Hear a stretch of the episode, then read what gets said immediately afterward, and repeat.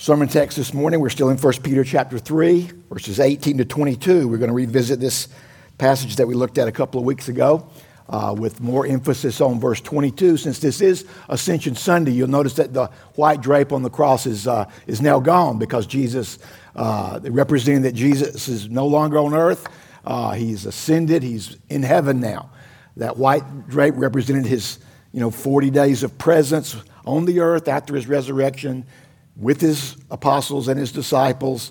Uh, but now he is uh, in heaven glorified at the right hand of God. So we've removed the white drapery on this Ascension Sunday. So let's read our sermon text, uh, beginning at verse 18 of 1 Peter chapter 3. For Christ also suffered once for sins, the righteous for the unrighteous, that he might bring us to God, being put to death in the flesh, but made alive in the spirit in which he went and proclaimed to the spirits in prison because they formerly did not obey when God's patience waited in the days of Noah while the ark was being prepared, in which a few, that is, eight persons, were brought safely through water. Baptism, which corresponds to this, now saves you, not as a removal of dirt from the body, but as an appeal to God for a good conscience through the resurrection of Jesus Christ who has gone into heaven and is at the right hand of God with angels, authorities, and powers having been subjected to him. Let's pray together. Lord, we rejoice in these words that we've just read. Everything has been subjected to you. And while others, most of the people, on the planet reject and push against that, we rejoice in it. We rejoice in being your people. We rejoice in being your followers. We rejoice that you are our King. Make us good subjects, Father. Make us good followers. Make us bold and courageous adherents to who Jesus is and to the building of his church and to the glory of his great name. Speak to us this morning from your word, Father. Encourage us, edify us, challenge us, convict us. Comfort the troubled and trouble the comfortable. We ask this in Jesus' name. Amen. Thank you. You can be seated. As I said, today is Ascension Sunday. I want to do two things today. I've got a twofold goal. Number one, to briefly comment again on the difficult passage in verses 19 and 20 that we briefly introduced two Sundays ago. We won't be touching on verse 18. We covered that, I think, fairly thoroughly uh, two weeks ago when we was first in this passage. And uh, uh, so and we won't be dealing with verse 21 uh, regarding baptism and what it means baptism now saves you. We dealt with that two weeks ago. So if you weren't here, uh, I encourage you to go uh, to the website uh, or to YouTube and, and look at those or li- listen to those messages again. Our focus today is going to be on 19 and 20 uh, and then 22. All right? So uh, I want to briefly comment on, the, on 19 and 20 and then remind ourselves of the importance of the ascension. It's a doctrine that's often overlooked in evangelical circles, sadly. But we want to remind ourselves today of the importance of this great truth to our own spiritual life, its benefits for us. So, uh, in looking at verses 19 and 20, uh, we're going to look at those verses under the heading of the announcement of the victorious Christ. And we take the word announcement from the word proclaimed in verse 19. Kerusso in the Greek means to, to herald, to make a public announcement. Uh, it's what I'm doing right now, to preach, okay? So the announcement of the victorious Christ. First thing I want to say about these verses is something we said a couple of weeks ago. We don't want to be preoccupied with unclear things, okay? So when we finish this today, we're, we're going to pretty much leave it. And then I'm going to leave it to you in your own personal reading and devotionals, okay? Uh, because we don't want to be gripped by things that are unclear. Why is that? Well, as Alistair Begg said, the plain things are the main things, and the main things are the plain things. This is not a plain thing, therefore, it's not a main thing. But it, it's, it's interesting and, and, and beneficial, hopefully, to, to at least address it a little bit this morning. We've already eliminated one interpretation a couple of weeks ago. Jesus did not go to hell to preach to the unsaved dead people to give them a second chance. There is no second chance. After death, according to Hebrews 9:27, comes judgment. It's appointed for man to die once. You only die once. There's no reincarnation, there's no second chance. After that first death, after that dying once, then comes judgment. So we eliminated that interpretation. Some key phrases I want to point out that, that, that, are, that are helpful in our attempt to understand these verses. In the Spirit, in the Spirit, okay, is one of the phrases. Lowercase s, and there is no definite article the in the original Greek. So literally, it probably should have been translated in spirit. So keep that in mind. We'll come back to that. Next, the word proclaimed. I've already mentioned it. To announce, to make known publicly and loudly, to preach. Somehow, somewhere, according to this verse, Jesus proclaimed something authoritatively. And then the third key phrase that we, we will try to unpack is spirits in prison. This is the group he, he proclaimed to or preached to, and the big question is who are they? Who are they? Now, over the years of church history, there's been three classical interpretations to these verses. Number one, that Jesus descended into hell and preached to the unsaved spirits who died in the flood during the days of Noah. Okay, that, that's a possible interpretation. Now, not the interpretation that gives them a second chance, but just to basically tell them, see, you blew it. okay? That, that's the interpretation number one. Interpretation number two Jesus did this preaching in spirit through Noah. Because it, it mentions the days of Noah. Noah's a connection here, okay? Now, 1 Peter chapter 1, verses 10 and 11, somewhat support this idea. Turn back there to 1 Peter 1. Let's see what that says. 1 Peter chapter 1, verses 10 through 11. Concerning this salvation, the prophets who prophesied about the grace that was to be yours searched and inquired carefully. Now look at verse 11. Inquiring what person or time the Spirit of Christ in them. The Spirit of Christ in the prophets. Okay? So basically, Christ was doing what he's always done and what he's doing right now. He preaches through his servants. Believe it or not, he, he's preaching through me right now. Now, the, thing, the things that my human fallibility mess up or blow, you can discard those. But the things that are from this word, you better hear those. That's Jesus preaching to you, just like he's done throughout history. And verse 11 tells us that the Spirit of Christ was in those prophets. The Spirit of Christ in them was indicated when he predicted the sufferings of Christ and subsequent glories. So when you think of the suffering of Christ, what do you immediately think of possibly? Well, the suffering servant passage in Isaiah, Isaiah 53. That's the Spirit of Christ preaching through Isaiah, predicting the sufferings of Christ. So we have, I say all that to say this we, we have a support for the Spirit of Christ preaching through men of old, okay? Preaching through the prophets and preaching possibly through Noah, okay? So, does that make sense? Okay. So, like the Spirit of Christ was in the Old Testament prophets, the Spirit of Jesus was in Noah preaching to people. Come on, get in the boat, get in the boat, the flood's coming. Preaching to people who were in the prison of their unbelief. Okay, so that's a possible second possible interpretation of the three classical ones we're looking at this morning. Third one is this Jesus descended in spirit. Remember, there's no thee there in the Greek. And it's a, it's a, it's a lowercase s. Jesus descended in spirit into Hades, into Hades, the realm of the dead, and preached to the spirits in prison who were fallen angels. Who were fallen angels. In other words, he victoriously proclaims his victory over demons. Okay?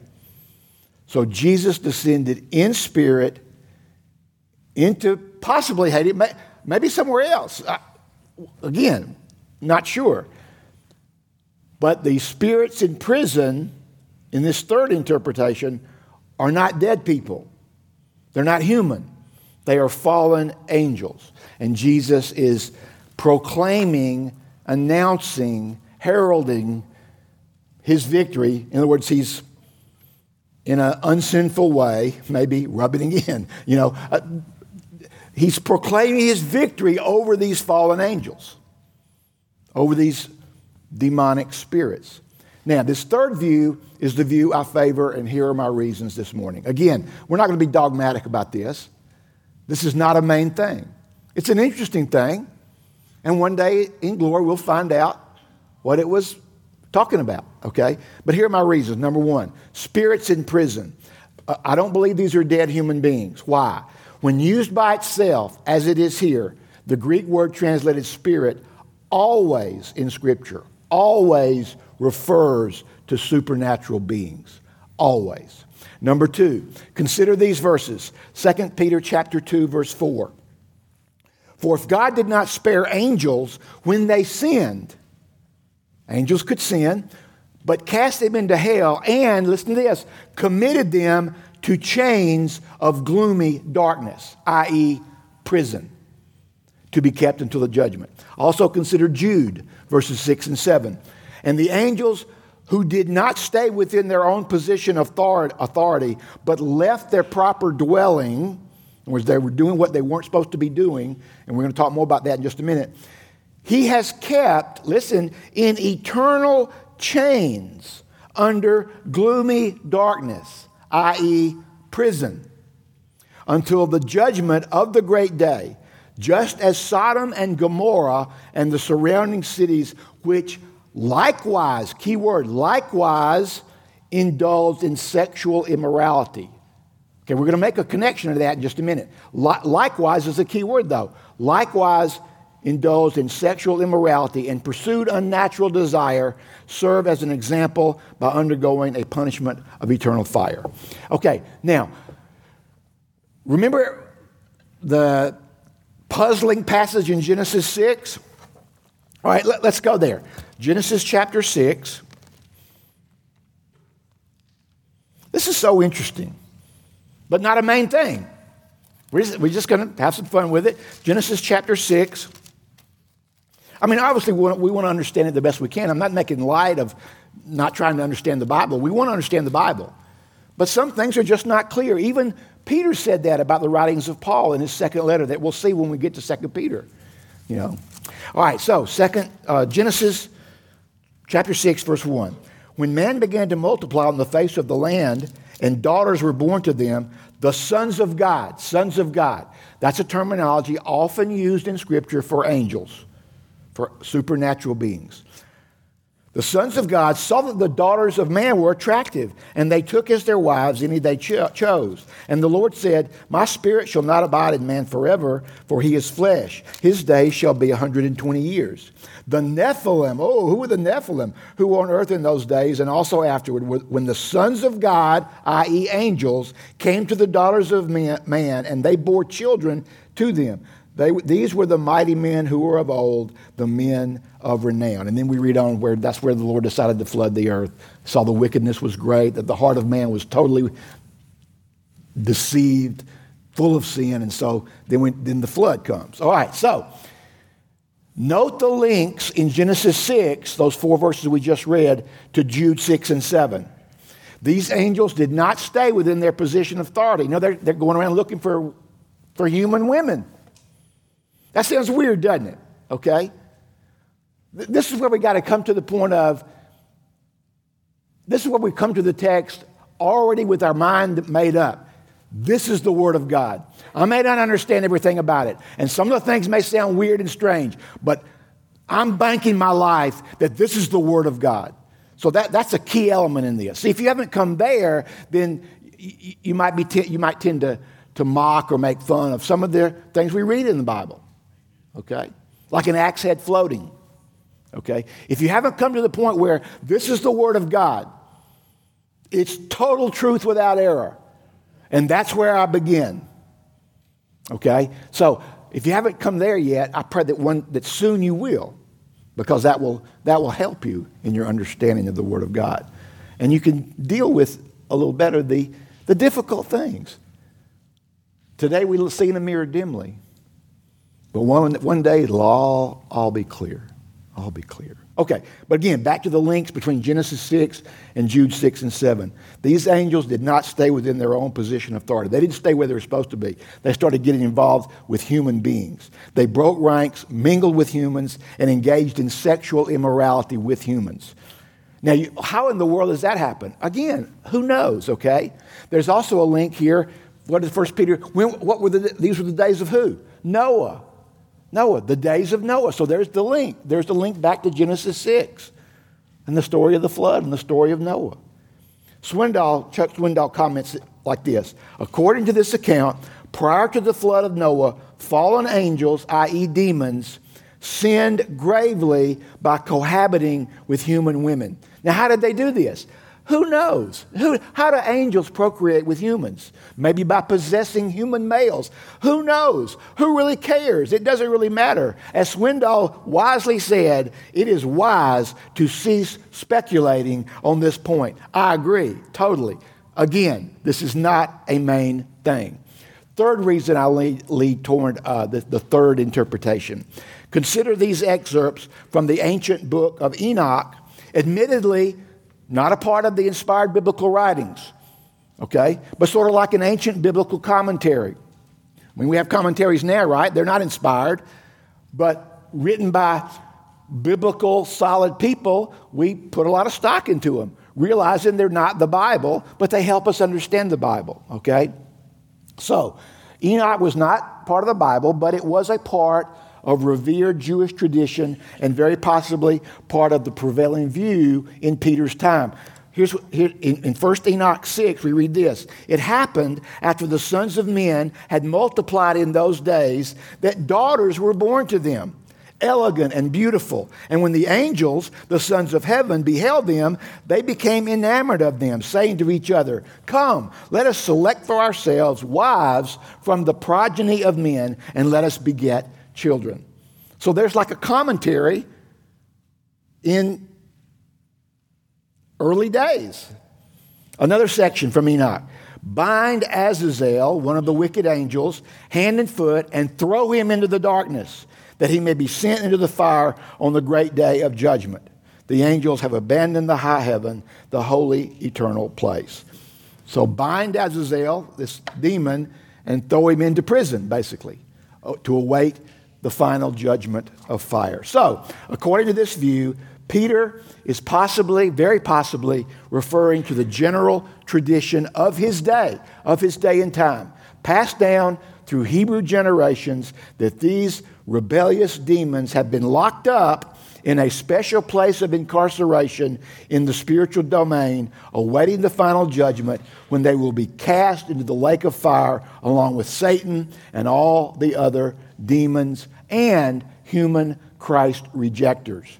It is possible, it is possibly to this place of imprisonment that Jesus descends in spirit between the crucifixion and the resurrection for the purpose of declaring his ultimate victory over them. Now, to me, that makes as good a sense as any of the others, okay? And you've got biblical connections in Genesis 6 and 2 Peter 2 and, and Jude uh, one more quick note. Remember the man with the legion of demons that, that had the encounter with Jesus. Remember him? When Jesus confronts them, what do the legion of demons indwelling this man beg Jesus not to do? Do you remember? Luke 8:31. And they begged him not to command them to depart into the abyss. with all those human, women loving angels of Genesis 6. Sounds reasonable to me, sounds very, very possible to me. Don't put us in prison, don't throw us into the abyss, the prison for demons. So, another little point you could add to that. Obviously, ob- ob- listen, obviously, none of these interpretations is without difficulty. So I'll lean on what Luther said, which we saw two weeks ago. A wonderful text is this, and a more obscure passage perhaps than any other in the New Testament, so that I do not know for certainty just what Peter means. I cannot understand it, and I cannot explain it. And neither can I. Like everyone else, I can only speculate. Explain is not the right word to use with this passage. Speculate, study, throw out possibilities, wait till glory to get the specific right answer.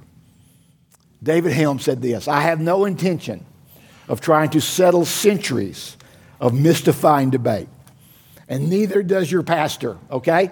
So we will move on to verse 22 and we will focus on a main thing the glorious ascension of Jesus Christ.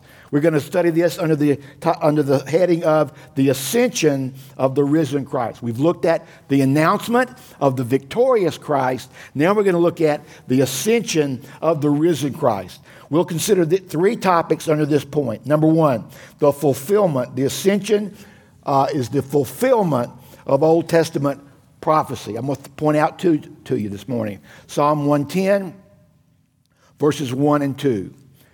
The Lord, all caps, if, you're, if you've got the Bible translation that puts L O R D in all caps, that's Yahweh. The Lord, Yahweh, says to my Lord, Adonai. So Yahweh says to Adonai. God the Father says to God the Son. The Ancient of Days says to the one coming before him, Sit at my right hand until I make your enemies your footstool. The Lord sends forth from Zion your mighty scepter. Reign in the midst of your enemies. That's exactly what Jesus is doing right now. Most of the people on this, on this planet are his enemies, yet he is reigning, and the ascension fulfills that Old Testament prophecy. The second one is Daniel. We've looked at this one before.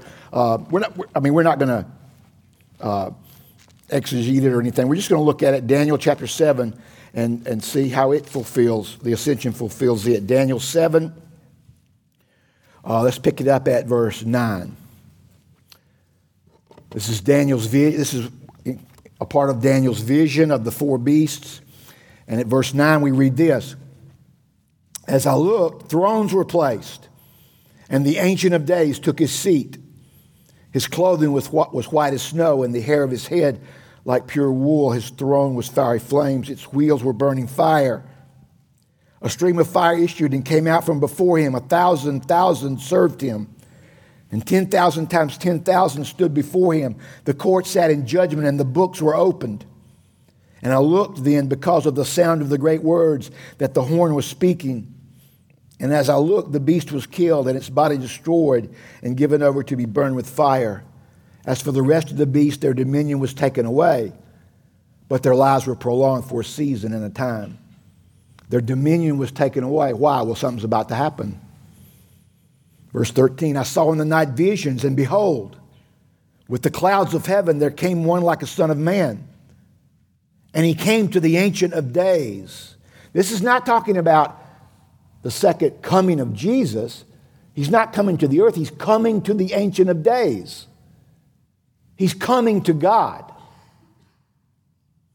Isn't that what the ascension is? Jesus returning to his Father in heaven. Behold, with the clouds of heaven there came one like a Son of Man, and he came to the Ancient of Days and was presented before him. And to him was given dominion and glory and a kingdom that all peoples, nations, and languages should serve him.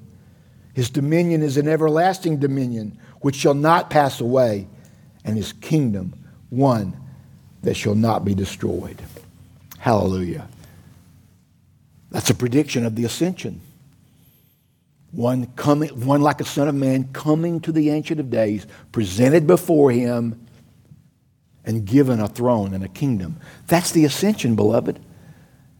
And Jesus' historical ascension, the historical fact of the ascension of Jesus Christ, fulfills this prophecy in Daniel. So, we have fulfillment of Old Testament prophecy. Secondly, in the ascension of Jesus, we have the fulfillment of Christ's prophecy. Christ's prophecy. Let's go to, um, to John chapter 6. John chapter 6.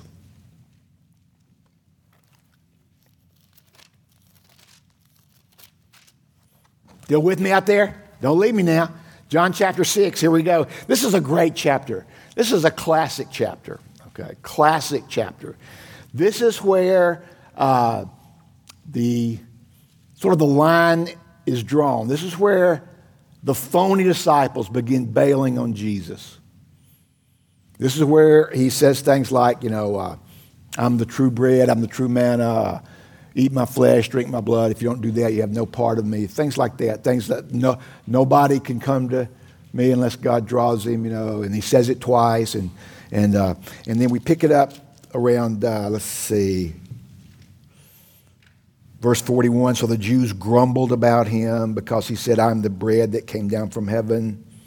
Isn't this Jesus, the son of Joseph? We, we know this guy. I mean, he's just one of us. He, what's he talking about? How does he now say, I've come down from heaven? Jesus answered them, Do not grumble among yourselves. Here he goes, verse 44 No one can come to me unless the Father who sent me draws him. Woo. Okay. In other words, you, don't, you, you really don't, you don't decide on your own.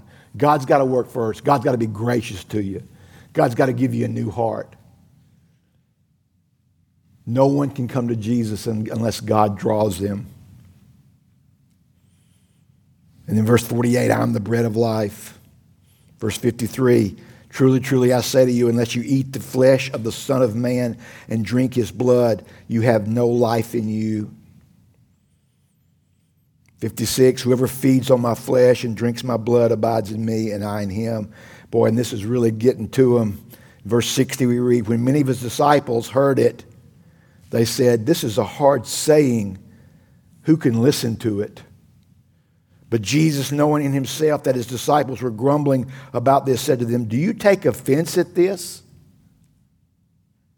Then what if you were to see the Son of Man ascending to where he was before? In other words, you guys are offended? Okay, let me give you another one to chew on. I'm going back to God bodily. I will ascend to heaven. The glory that I had before the foundation of the world and before the incarnation will be restored. And Jesus, as always, was telling the truth. The ascension, the historical ascension vindicated his words. And then in John 20, verse 17, on that great first Easter morning, Christ's appearance to Mary Magdalene on the morning of the resurrection, we read this Jesus said to her, Do not cling to me, for I've not yet ascended to the Father. But go to my brothers and say to them, I am ascending to my Father and your Father and to my God and your God. How comforting is that? Jesus is God and our God. I am ascending to my Father and your Father, to my God and your God. And guess what? He did. He did just what he said he was going to do. So the ascension fulfills the Old Testament prophecies. The ascension fulfills Jesus' prophecies about himself. And thirdly, the ascension fulfills our joy, our well being, and our confidence. Let's talk about that for a few minutes before we close. How, how, how, does this happen? How does this happen? Well, a couple of ways. First, through the empowering ministry of God's Spirit, through the empowering ministry of God's Spirit. John 16, verse 7, Jesus said, Nevertheless, I tell you the truth. It is to your advantage that I go away. In other words, the ascension will be for your advantage. For if I do not go away, the Helper will not come to you. But if I go, I will send him to you. Listen, beloved, without the ascension, there would be no descension of the Holy Spirit.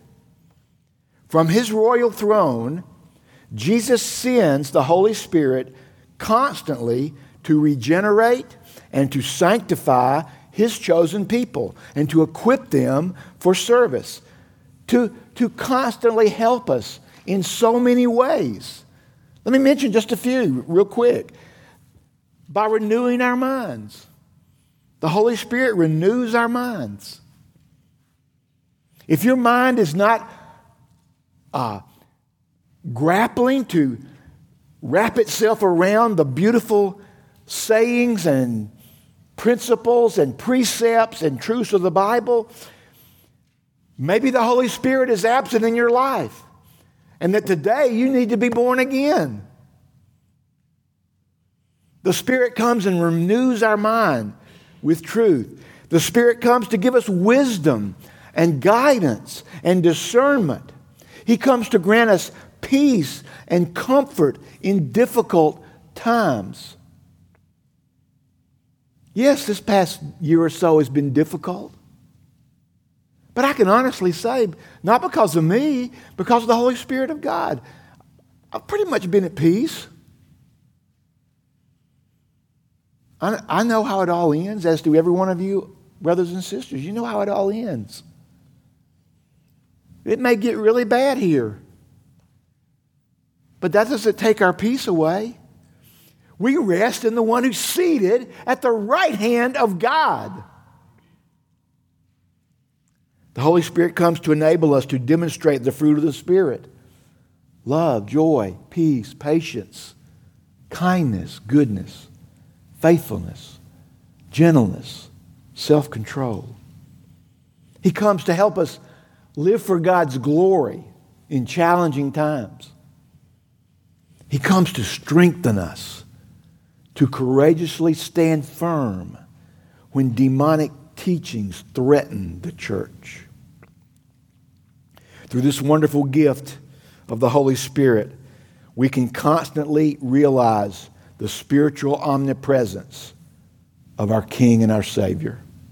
Through the Holy Spirit, our Lord is able to keep the promise that He made right before He ascended Lo, I am with you always, even to the end of the age. The second channel through which our joy and our well being and our confidence is fulfilled is through not only the empowering ministry of God's Spirit, but through the assuring ministry of God's Son. The assuring ministry of God's Son in two ways. First, as our high priest. As our high priest. Romans 8 34. Who is to condemn? Christ Jesus is the one who died. More than that, who was raised, who is at the right hand of God, who indeed is interceding for you. Now just ponder that for a moment. Think about that for a moment. Jesus, 100% man, 100% God. Jesus, who took on flesh like the flesh you're wearing, who became like us in all ways, yet without sin so that he could be nailed to a cross to pay for your sin, to pay the debt that you could have never paid. And now he is right next to God, speaking your name in prayer. Do you know the assurance of that? Do you know the joy of that? If not, today's the day of salvation. Today is the day where you can enter into that. Jesus constantly, continuously, consistently intercedes for his people.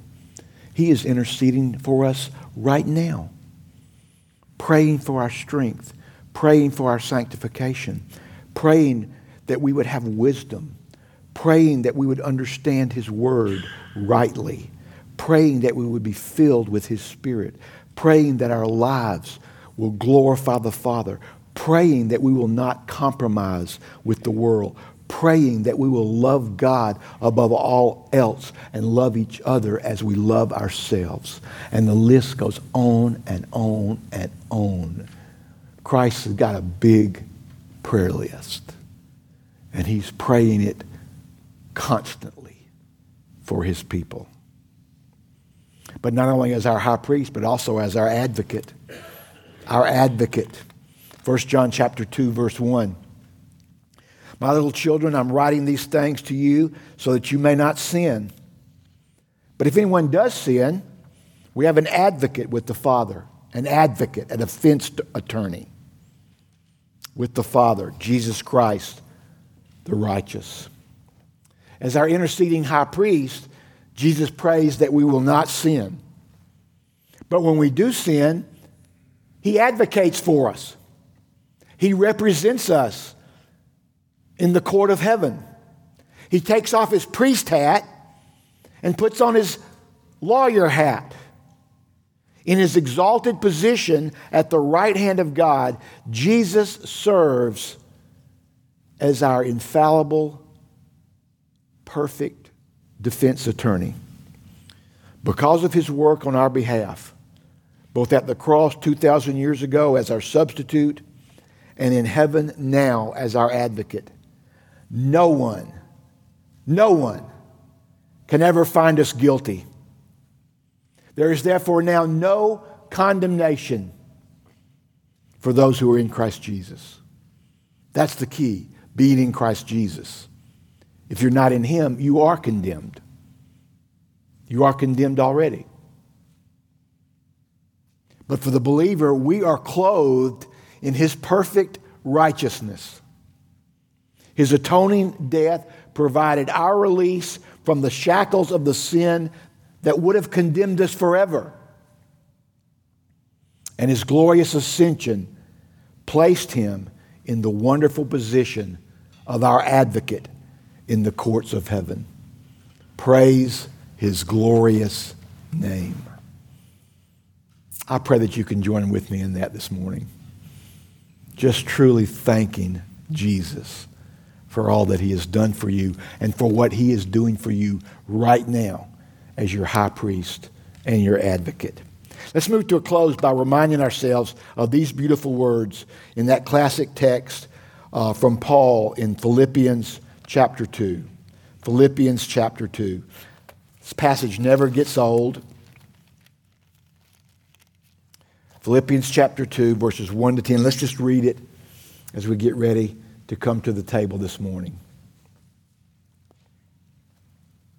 Philippians chapter 2. So, verse 1 If there is any encouragement in Christ, any comfort from love, any participation in the Spirit, any affection and sympathy, complete my joy by being of the same mind, having the same love, being in full accord and of one mind. Do nothing from rivalry or conceit, but in humility count others more significant than yourselves. Let each of you look not only to his own interest, but also to the interest of others. And then verse 5 sums up verses 1 through 4. In the words, Paul's saying, let me, let me put it to you like this. Let me say it in a single statement, what I just said in verses 1 through 4. Have this mind among yourselves, which is yours in Christ Jesus. Have the mind of Christ. Because when, when, when that's a reality, then all the exhortations in verse 1 through 4 just sort of start happening. Not perfectly, we never arrive, right? But growingly in sanctification. Have this mind in yourselves, which is yours in Christ Jesus. And then he launches into that great Christ exalting passage, who, though he was in the form of God, did not count equality with God a thing to be grasped, but made himself nothing. Made himself nothing. Taking the form of a servant, being born in the likeness of men. Merry Christmas. And being found in human form, he humbled himself by becoming obedient to the point of death, even death on a cross. Therefore, therefore, because of Jesus' humbling of himself, because of his massive dissension from glory to the depths of crucifixion on a Roman cross. Therefore, because of that, God has highly exalted him and bestowed on him the name that is above every name. That's the, that's the ascension. That's what happened at the ascension. God has highly exalted him and bestowed on him the name that is above every name, so that at the name of Jesus, every knee should bow in heaven and on earth and under the earth. Hmm, maybe that prison. And every tongue confess that Jesus Christ is Lord to the glory of God the Father. What a passage. Because of the cross, the Father crowns Jesus as Lord of all creation, a creation that is groaning, according to Romans 8, for the ultimate consummation of his eternal kingdom. And as his redeemed people, we groan for that as well. If this year, past year has done nothing else, it's increased my groaning. With groanings that cannot be properly expressed and the Holy Spirit helps us. Glen Scrivener, in his great book, uh, Reading Between the Lines, comments on this humbling and Christ exalting text in these words The Father vindicates the Son, and in vindicating the Son, he is vindicating suffering love as the true display of divine glory. One day, everyone will bow the knee to Jesus. One day everyone will. If you haven't done that yet, I encourage you to do it today and beat the rush on the last day. One day everyone will bow the knee to Jesus, the Lord. The whole world will recognize what the Father has declared. The suffering servant is Lord of all. Humble, self abandoning love is enthroned as the very heartbeat of deity. The mind of the servant is the mind of God. So I ask you this morning, beloved, do you have the mind of Christ, the ultimate servant, who is Lord of all? Have you bowed the knee to him? If not, today is the day of salvation. Let's pray together. Father, my heart is full of of these meditations that we've had today regarding the person of Jesus. His victory over sin, his victory over demons, his victory over death and hell, and his rightful position at your right hand. I'm overwhelmed, I'm full, I'm humbled, and I'm very grateful. Oh God, make us a grateful church. Make us a humble church. Please, Father, save our children. Save our grandchildren. Save any guests here today that do not know you. Open their eyes. Take out the heart of stone. Put in the heart of flesh. Draw them to yourself. For no one can come to Christ unless you do that. We know that by the authoritative words of Jesus. So please, Father, save. Grant repentance. Give new hearts. For your glory and the good of those in desperate need. Father, thank you for this time at the table now. Thank you for the great joy of remembering and focusing on what you've done for us. And for, in, in some mysterious spiritual way, actually communing with you through the precious ministry of the Holy Spirit. We bless your name. We thank you with all that we are. In Christ's name we pray. Amen.